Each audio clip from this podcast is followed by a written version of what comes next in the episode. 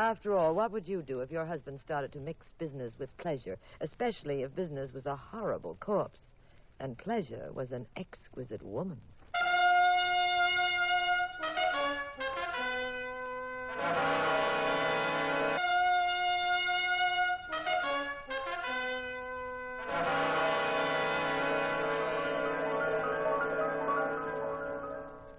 The National Broadcasting Company presents The Adventures of the Abbotts, starring Claudia Morgan and Les Damon as Jean and Pete Abbott, the nationally popular characters of detective fiction created by Frances Crane.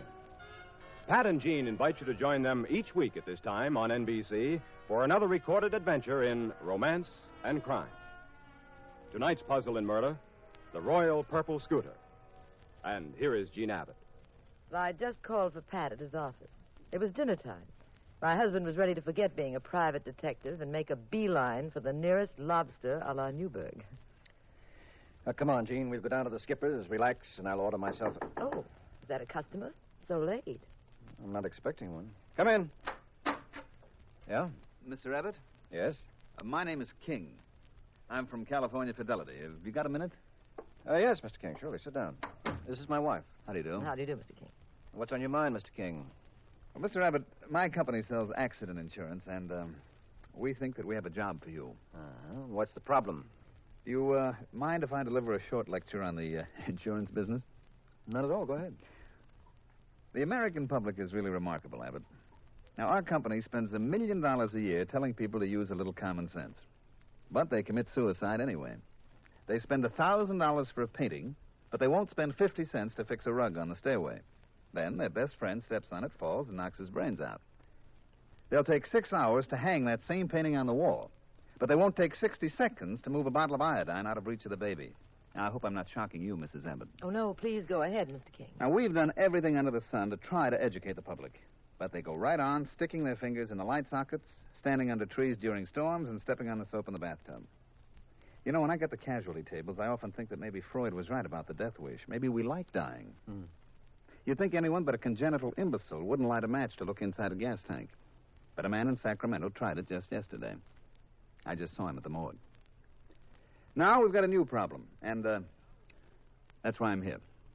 Well, what's the problem?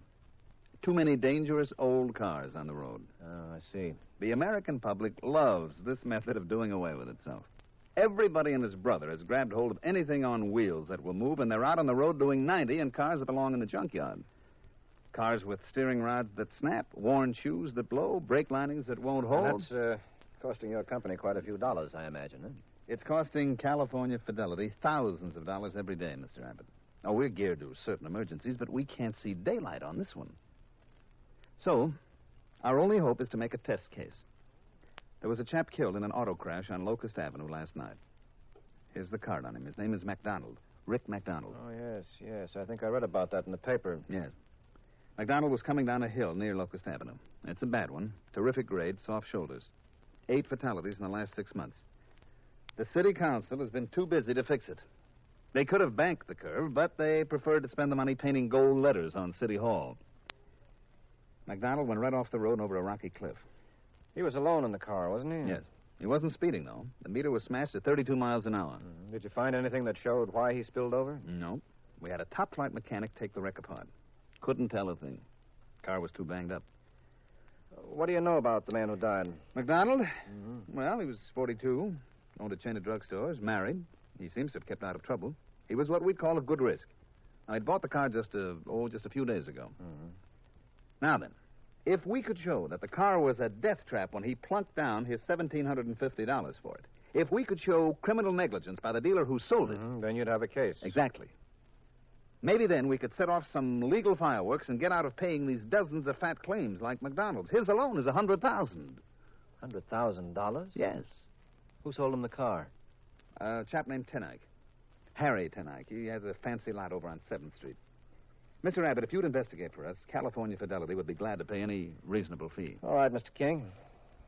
Now, uh, what do you know about the dealer, Tenike? Hmm, not much. He's been selling used cars for a long time. Grabs jalopies cheap on the East Coast, then palms them off in Dallas or here in San Francisco. He's about, uh, oh, 36. Single.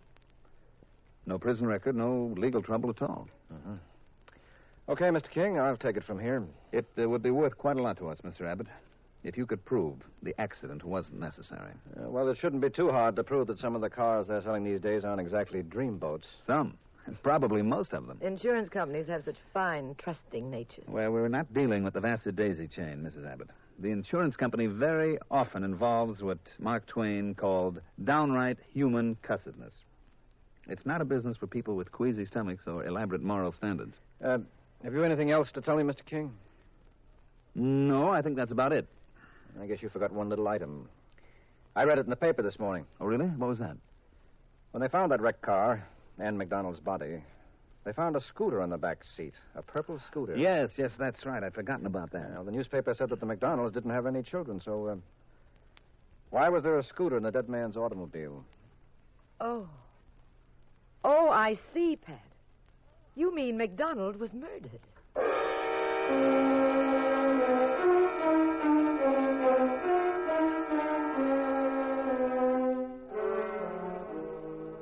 After Mr. King left, Pat and I headed for Harry Tenike's used car lot. It was a gaudy place with huge signs, glaring spotlights, and a public address system. Yes, sir, folks. Harry Tenark is crazy. Crazy. He's giving his money away. He wants you to drive right up here and sell your car, and Uncle Harry doesn't care what he pays for it, not Uncle Harry. Sounds like the old Army game, doesn't it, Pat? Uh, I think the odds in the Army game are better. Oh, that must be Mr. Tenike over there.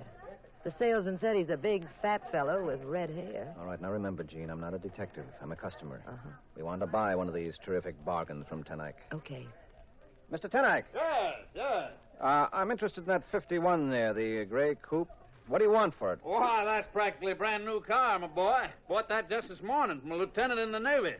You know how those chaps are. They take wonderful care of their cars. Uh, uh, how much is it? well, it's only got 16,000 miles on it. The tires are perfect. It's got a radio and a heater. The Now, I said, uh, like di- how much is it? Well, I'm not rightly sure. You see, I, I- I've already offered it to a dealer, so I may not be able to sell it at all. I don't remember what price he bid me for it. Uh, what do you think it's worth, my boy? You try to remember the price, huh? Uh, I think it was uh, sixteen hundred. Uh, is that about what you expected to pay for a car? Not for a car that's been in an accident, no, the way that one has. Now, where'd you get that idea, my boy? The fenders have been rewelded. The hood's been worked on. That car isn't worth 1600 tonight. Well, maybe it does need a little fixing, but uh, I'll have my mechanic go over it for Is you. that and the kind of a phony deal you made with Rick McDonald? Did you sell him one of these hot cars, one of these suicide buses? Well, where'd you get that idea? A little birdie told me. Very funny. Did you know McDonald at all? Or was he just another sucker? Now, look, Bud, when I want quiz programs, I turn on the radio. Who are you, anyway? My name is Abbott. Pat Abbott. And I'm Mrs. Abbott. Who sent you here? You what they call a, a, a private investigator?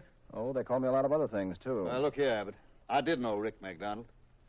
Matter of fact, he happened to be a very good friend of mine. And I wouldn't chisel Rick out of a dime. The car I sold him was perfect. Yes, but there isn't any way of proving that now, is there? Rick knew cars, Abbott. He'd driven cars for 20 years. I couldn't have gypped him even if I wanted to. And besides, we were, we were practically buddies. So he'd trust you, eh, Tenike? He'd take your word, blind, that the car was okay. Get out of here. I'd have knocked your lousy head off for hinting that I double crossed Rick. I had nothing to do with the way he got killed. He, he was on a crummy hill. Eight other guys went off the same road this year. That ain't my fault. And no Penny and a Sherlock Holmes. Uh, you say you knew McDonald very well? Sure I did. I've known the McDonalds for years. You must have known Mrs. McDonald, too. Dottie? Sure. So what? So nothing. Now look here, Dottie's a good girl.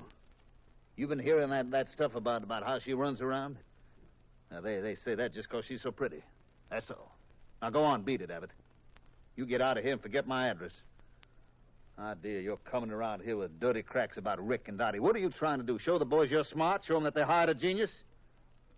What some people won't do to make a buck. All right, easy, Tenike, easy. You get out of here. You get out and make it fast before I take this wrench. All right, all right. I'm going, Tenike. Nice to meet you. Yeah, you're just the way they describe you in the ads. Jolly Harry Tenike, everybody's friend.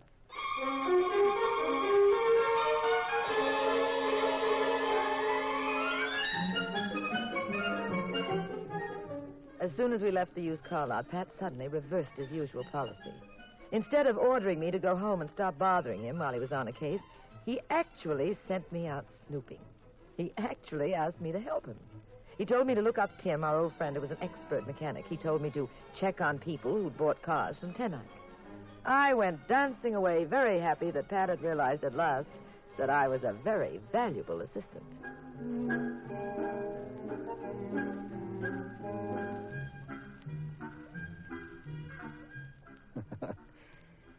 This is Pat Abbott. Ordinarily, I don't barge in on Jean's storytelling, but, uh, well, just between you and me, I got rid of Jean purposely. I'd given her a lot of useless things to do so that uh, I could go to see Mrs. McDonald uh, alone. Oh, all in the line of duty, of course. From what I'd heard about Dottie, I knew I'd be better off if uh, there weren't any other women around, and she thought I was single. See, I wanted Mrs. McDonald to play every card she had without inhibitions. Mrs. McDonald's one of the most colossal little numbers I've seen outside the pages of Esquire. Yeah, sitting in her apartment, I thought that what Tenike called being a penny ante Sherlock Holmes sometimes had its rewards. Another Manhattan, Mr. Abbott? Ah, thank you, Mrs. McDonald. You're quite a mixer. Call me Dottie. You've been much too formal ever since you got here. Well, I'm sorry it's necessary for me to talk about your husband's death. Oh, that's all right. I guess I'm not the weepy type anyway. Oh, I'll miss Rick. That's that. I'll miss him, well, for a while anyway. Sounds like you two. Uh... Oh, we got along as well as the usual married couple. Oh, you know how it is. Well, when you get married, you'll find there are lots of jokers in the deck. But, um, you didn't come here to talk about our marriage, did you? Uh, no, no. I came to ask you about Harry Tenike. Do you know him very well? The used car tycoon? Harry? Hmm. Oh, sure. Uh, Harry and Rick both wanted to marry me. Uh, that was back in 41. Well, then we got into the war, and Harry was drafted. So I married Rick. Later, Rick got into the drugstore business and made a lot of money. It kind of burned Harry up. You know, first he lost me, and then Rick made a fortune while Harry was on the Anzio beachhead. Uh-huh. Was Tenike around last night? Uh, before your husband went out driving? No, we hadn't seen Harry for a couple of weeks. Why? What are you trying to do? Hey, what are you getting at? I'm just trying to get at the details. Tell me something, Dick Tracy.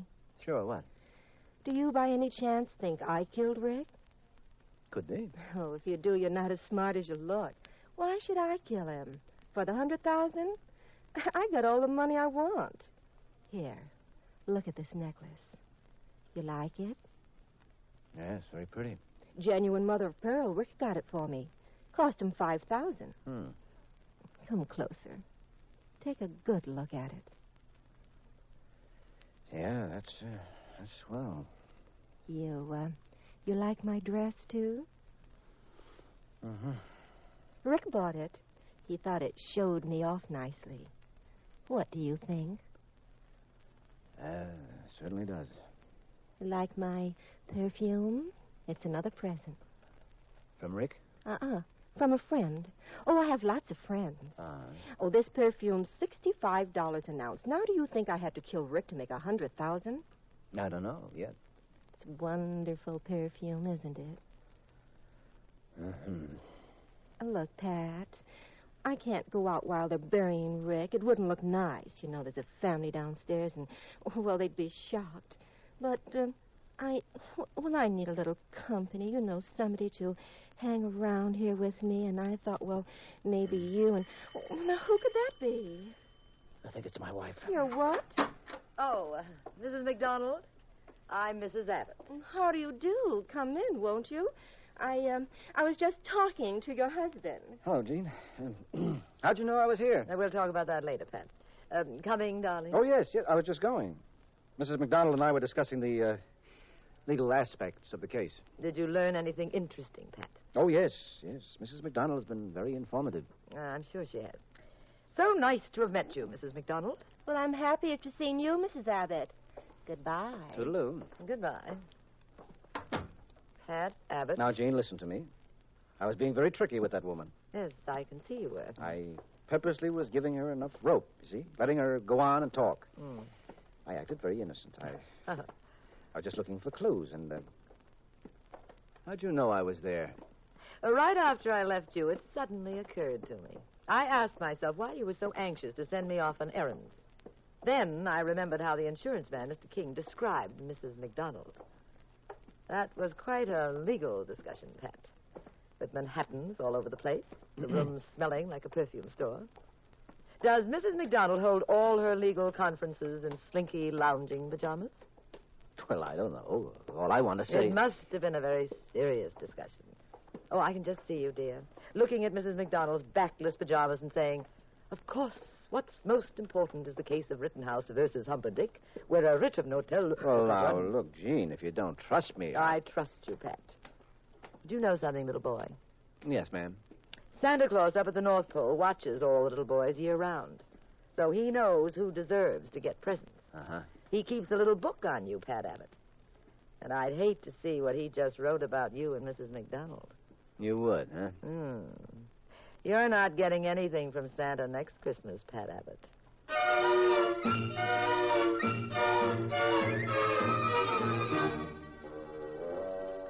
Back at Pat's office after we finished discussing Mrs. McDonald, we discussed the case seriously. I asked Pat what the next step was, and he stood up and announced very solemnly. In regard to the mysterious death of Rick McDonald, Yes, I'm going to take the final step necessary to solve the case. I'm going to, uh, yes, I'm going to, yes, yes. I am going to play beanbag.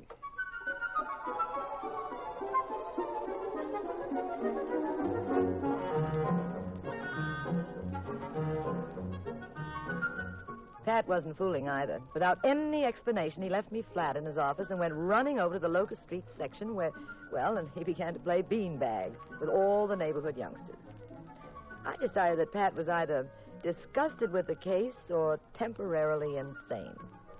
I decided this was a perfect opportunity for me to solve the mystery on my own. So I went back to Harry Tenike and his used car lot. I told your husband to stay away from here, Mrs. Abbott. Now I'm telling you. Now get out and stay out.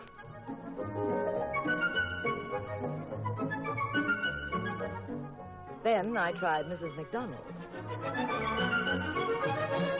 I'm sorry, Mrs. Abbott, but there isn't anything more I can tell you. Well, I think your husband covered everything very nicely when he was here.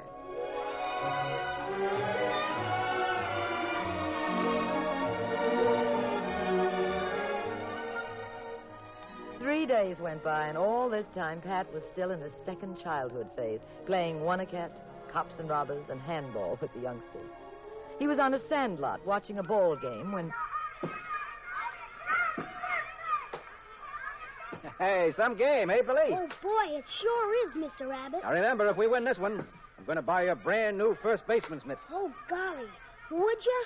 Oh, boy.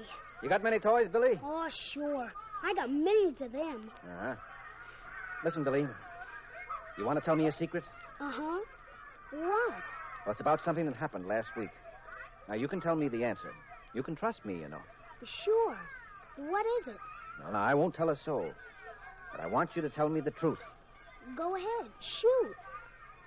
Billy, did you lose a scooter?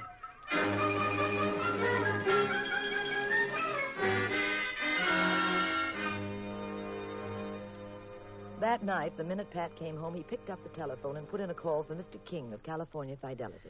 Well, I hope King is home, Jean. You must have found out something very important to be calling him at home, Pat. Yes, I did. Hello? Uh, Mr. King, Yes? this is Pat Abbott. Oh, hello there, Abbott. Well, you got something for us? Yes, I think I've got your answer. And the scooter did have something to do with it. Really? Mhm. Wonderful. I'll come right over. All right? Tell you what, my car's downstairs. I'll drive over and pick you up, then we can go to my office. I'll open it up, and I'll round up one of our lawyers, and then we'll get moving. You can fill out affidavits. Yeah, fine. I'll be over in, uh, oh, I should be there in ten minutes. Bye-bye. I'll be waiting. Bye. Well, Pat, what'd you find out? Well, you're not going to make me wait for Mr. King, are you? I found out. Yes. I found out that beanbag is a much more difficult game than you think.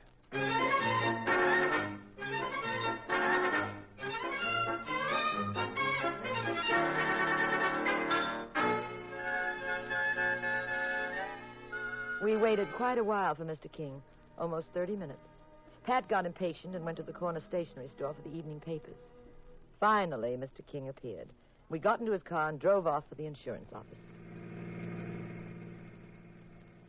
All right, Abbott. What's the story? Well, Mr. King, in the first place, just as you suspected, McDonald didn't have an accident. Really? Go on, Abbott.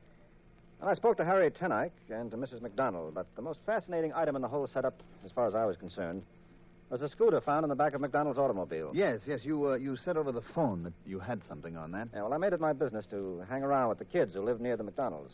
I sort of built up a reservoir of goodwill with the gang of them. Mm-hmm. I wanted to know if one of them had lost a scooter, and sure enough, one of them had. His name was Billy Livingston. Great kid, Billy. Kind of devilish, too. You see, the night McDonald died, Billy had stolen into the back of McDonald's auto with a scooter. He was hiding back there, trying to sneak a free ride. Well, McDonald parked in front of a stationery store and had gone inside to buy a paper or something.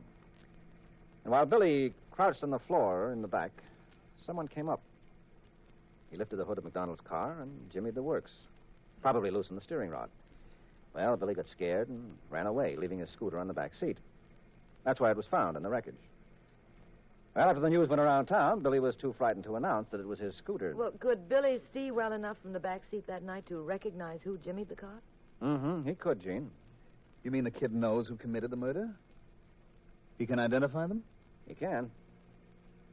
Well, who was it? Who killed McDonald? You did, Mr. King. Pat, y- you said. Yes, I said Mr. King did, Jean. I made a mistake, Abbott. I purposely hired you, figuring that it would be a nice cover up for me. The double bluff, you know? The guy who pulled the gag, insisting that there be an investigation. Seems I underestimated you. I thought you'd go up a blind alley or pin it on Harry Tenike. Pat, we've got. You don't have to do anything, Mrs. Abbott. I carry a 38. I've carried it ever since I killed Rick. Comes in handy now. I can stop my car. You know, King, the only thing that bothered me is why. Why did you do it? Because of Dottie McDonald. I had a yen for Dottie. One of those bad ones. Makes you sick inside and pretty desperate. I sweated it out for a while, then she started to pay some attention to me. I went out with her a few times. Got to where I figured that if it weren't for Rick, I could be the number one boy. Especially since Dottie couldn't stand her husband. Being second in the league is no good. You get so you want to be first so much you don't care about anything else. Then Rick called. Wanted insurance on the car. I knew he'd bought a used one, probably a punk one. Harry Tenike hated Rick. So, Harry Tenike was the perfect suspect, huh? Sure. And there was another thing. The hill near Locust Avenue where Rick lived. It's a dangerous incline. And automobile accidents make almost perfect murders. So I had all the cards. Yeah. Now, if you'll stay right where you are. In the front seat, there's some rope, Mr. Abbott, on the floor beside you. Will you pick it up, please, and hand it to me? And, um, I think you're an intelligent man. I think you won't try anything. I think you know that if you do, I'll blow your wife's head off. Here's the rope. Now, don't move either of you. I can wrap a rope around you with my left hand, I think. So, and tie it down to the door handle. So, gotta pull it tight. There we are. What are you going to do? Mrs. Abbott, the hill where Rick went over is just ahead of us. I'm going to start the car and then jump out. Simple, isn't it? No, you, you can't do that. I- If we're found in your car without. Did you ever hear of accident faking, Mrs. Abbott? That's another side to this fascinating business that I'm in. I had a long talk with one of the best accident fakers in the country last year. He taught me quite a few things. It'd Be very easy for me to scratch my hands and legs and be found terribly shocked with the dead bodies of Mr. and Mrs. Abbott. We had an awful accident. You were killed. I was luckier. Pat, Pat, he can't. Easy, darling. Now, I'll start the car.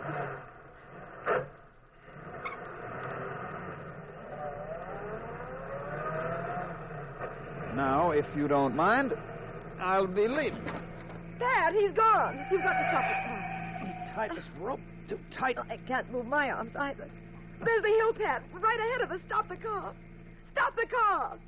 Oh, Pat, you've got to stop the car. There's the hill right ahead of us. Come out, Billy. Billy? Okay, Mr. Rabbit. Our friend Billy Livingston is with us, Jean. He's been hiding in the back. You know what I taught you to do, Billy? Sure. I remember. I'll do it. I've just got to climb over this seat. Hurry, Billy, hurry. There's a police car back. There. They must have noticed this car is out of control. Now go on, Billy. Do what I told you. Don't get excited. Now I take hold of the steering wheel. Right, Mr. Abbott? That's it, boy. Take it. Hold on to it. Steady. Steady. Stop the car. Here's the hill, Pat. Here it comes. You know which pedal's the brake, Billy. I showed you that. Yes, yes, I know. Now I step on the brake. Keep the wheel steady and straight. I I can't reach the brake. My foot's too short. Try, Billy. Go on, boy. Try. Reach, Billy. Reach. You've got to step on that brake. Oh, it, it's so hard to reach it. I, You're touching it, Billy. I, That's it. Now step on it. The hill. The hill.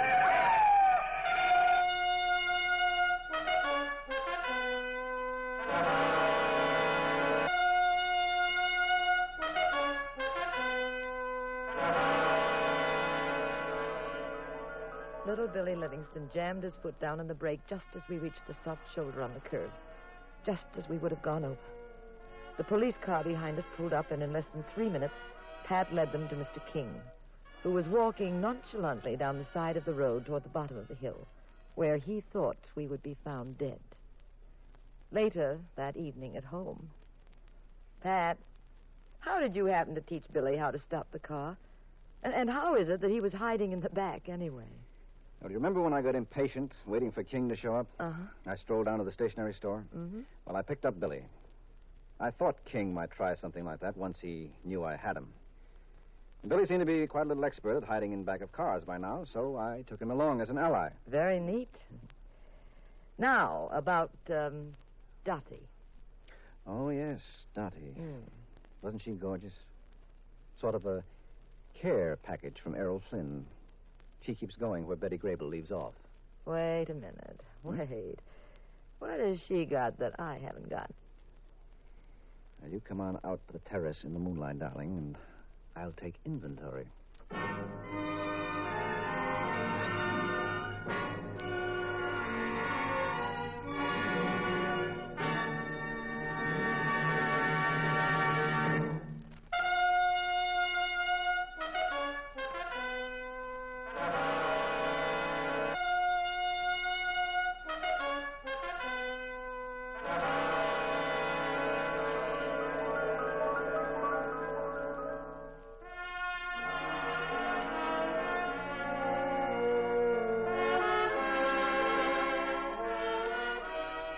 National Broadcasting Company has presented The Adventures of the Abbotts, starring Claudia Morgan and Les Damon as those nationally known popular personalities of detective fiction, Pat and Jean Abbott, created by Frances Crane. We wish to thank Ann Corio for portraying the role of Dot McDonald in tonight's story. Our cast tonight included Mandel Kramer and David Pfeffer. The Adventures of the Abbotts was written by Howard Merrill. Original music composed and conducted by Dewey Bergman. Produced by Ted Lloyd and Bernard L. Schubert.